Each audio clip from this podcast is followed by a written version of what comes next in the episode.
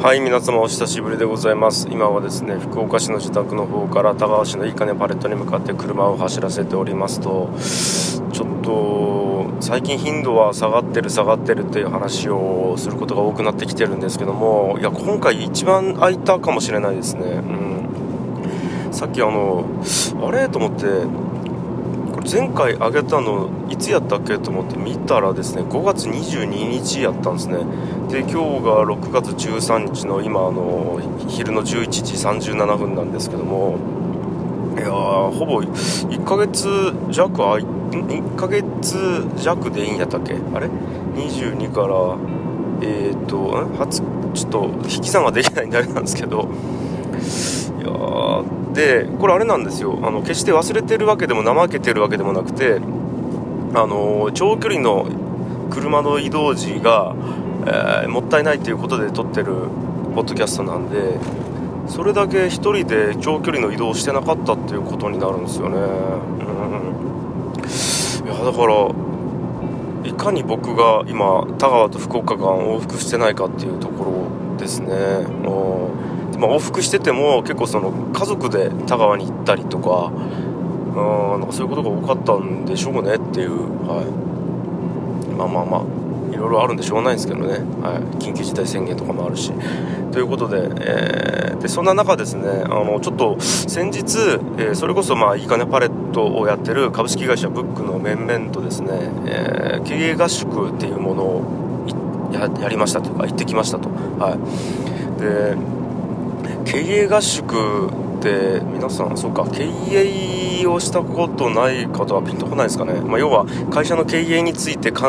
える合宿なんですけどもあの1泊2日とかで行くんですね、うん、で、えー、まあいろんなパターンあるんですよ。本当に幹部だけで行って会社の大きな方針を決めるみたいな経営合宿もありますしあとは社員全員で行って特にあのそんなになんすか？あの大きい会社じゃなかったらもう本当に十何人とかだったら、え全員で行ってで、まあ、会社の経営方針考えるっていうよりはもっとこうコミュニケーションが円滑になるようにレクレーションとしていきましょうよとかまたなんかこう心理的安全性が確保された中で自己開示をすることによってこうもうちょっと結束を高めていきましょうよみたいな経営合宿もあったりして本当に会社によってしかもそのフェーズによってその規模によってめちゃくちゃ様々なものなんですけども、うん、で僕ら行ったのは、僕とあと社員2人ですね。あの株式会社ブックって社員が僕入れて3人なんですよね。社長の僕とあとまああの青柳荒野ですよね。うん。まあいろんなとこでよく出てるんで、まあ、いいかねパレット通信にも出てますし古典ラジオにも出てる青柳荒野っていうのとあとはその女性社員で山野真美っていうのがいるんですけどもこの3人なんですね。はい、であと弟子のマサっていうのは、まあ、社員じゃないんですけど僕のサポート役として、えー、ついてきてということでその4人で、えー、経営合宿やりましたと、うん、でやったことっていうのはもう本当に会社の根源からやりました。あのなんせ経営合宿って多分今まで1回もやったことなかったんであのちょっとあのまあ、枝葉のことやるよりも大きな幹のところからみんなで再確認しようよっていうことでで会社の大きな幹ってもう理念なんですね。うん。まあこれもまあそうか。あの経営の世界では当たり前のように言われてることなんですけども会社の一番幹って何をやっているかじゃないんですね。何のためにやってるかなんですよ、で、えーと、何のために会社をやってるかっていうのがあってそこからどういう未来を描きたいかっていうこのビジョンっていうのがあってでじゃあ実際どういう形で何をやるかっていうのが、えー、まあとかどういう価値を出すかっていうのがバリューとかだったりあと日本語で言うと経営方針とか経営計画とか言われてるようなことだったりとか、うん、いろいろあるんですね。まあ、あの、日本語、英語いろいろあるんですよ。英語だったら、まあ、理念のことミッションって言ったりしますかね。はい、まあまあ、いろいろあるんですけど、ミッション、えー、ビジョン、バリューっていう言葉だったり、まあ、僕らは理念っていう言葉と、ビジョンっていう言葉と経営方針っていう言葉を使ってるんですけども、うん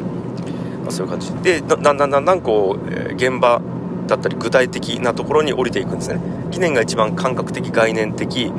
えー、抽象的なんですけどもそこから、えーと、ビジョンは、えーと、未来をどう描くかつまり、えー、10年後とか20年後にタイムマシンで、えー、ポーンって行った場合その会社とか今やってる事業とかその社員とかメンバースタッフ関係者がどうなっているかっていうことを描くのがビジョンですよね。うん、ですです。まあいいやちょっとその 軽減説明はいいんですけどで、えー、と1泊2日で、えー、ちょっと釜市の方にある釜市じゃねえか笹栗かな？ん？どこやったっけ？粕谷やったかな？やべちょっとあの 具体的なあれ忘れましたけど福岡市と田川市の間にあるあのところの、まあ、山の上の施設カテの森っていうところに行ってきたんですよ。でまたこのカテの森っていうところがめちゃくちゃ良くて宿泊ができてかつ会議室がめっちゃ広くてかつそのカフェみたいになってるんですね。だから本当に経営合宿にはもう超向いてるところで、うん、なんか、えもともとコワーキングスペースやられてた方がコワーキングスペースとか貸し会議室かな、うん、でそごめんなさい。そうですね。あのコワーキングスペースじゃないんですね。貸し会議室を経営されてた方が、えー、その、えー、まあいろいろやりたいことが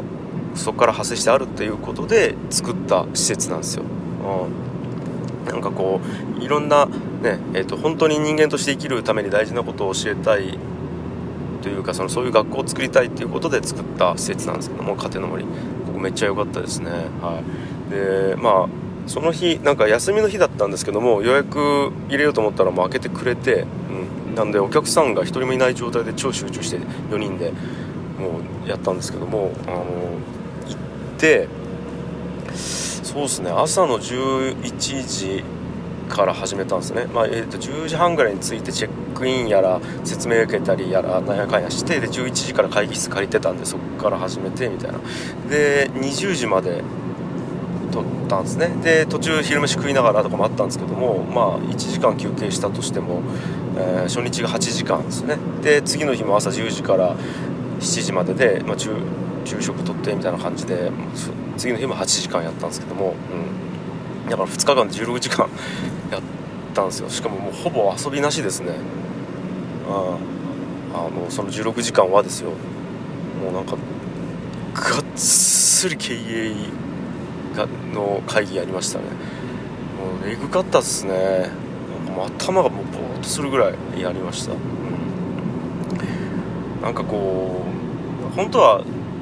めっちゃメニュー考えてたんですよ。で最初はこうこうこうやって理念とビジョンを見直してでそこからじゃあ実際計画を立てようとかあといろいろなビジネスツールがあるんで例えばビジネスモデルキャンパスっていうそのツールがあったりするんですね。なんか表があってここ表っていうか図かな図を埋めていけばある程度こうビジネスモデルが分かるみたいな図があってそこに埋めてったりとかあとスウォット分析つってこう強みとか弱みとかを内部外部で分けて自分たちの強み、えー、と今環境の強み、えー、自分たちの弱み環境の弱みみたいなものを分けてそこで分析していくみたいなツールがあったりとかしてでそういうのをやろうということで前日にいろいろ計画立てましてで16時間のタイムテーブル作っていったんですけどももう何のことはないですね。もうなんかほぼ 最初のそうっすね。半分ぐらい理念とビジョン話すだけで終わっちゃったぐらい。うんなんかねもうな作ってた計画とかもぐちゃぐちゃになってましたね。まあまあまあでもまあそれも良しとして言ったんですよ。なんか経営合宿初めてなんであの経営合宿ってどうやったらうまくいくかっていう実験をしに行こうねっていう話をしててこれ実は古典ラジオの番外編でねなんかこの間話したんですけどもだからそういう実験でもあったんでまあタイムテーブルとか合ってないようなもんだよねみたいな話をしてでやったんですけどいやーやっぱ面白かったですね。理念決まった瞬間ってやっぱ僕うん今まであったんですよ理念って。株式会社ブックの理念ってえっ、ー、とどこでもできる世界を作る何でもできる世界を作る誰でもできる世界を作るという3つの理念を掲げてやってたんですけどもそもそもこれっていいんやったっけこれでっていうところから始めてじゃあ何なのか何なのかこれってどういう言葉で言い表すことができるのかみたいなことをずっととやった結果出てきた答えが まあ結局そうなるよねっていう答えになったっていうまあだから理念ちょっと変わったんですよ。変わったんですけどもまあいっか。ちょっと時間も時間なんで、まあ、またどっかでその話続きします。はい。とにかくいい合宿でした。はい。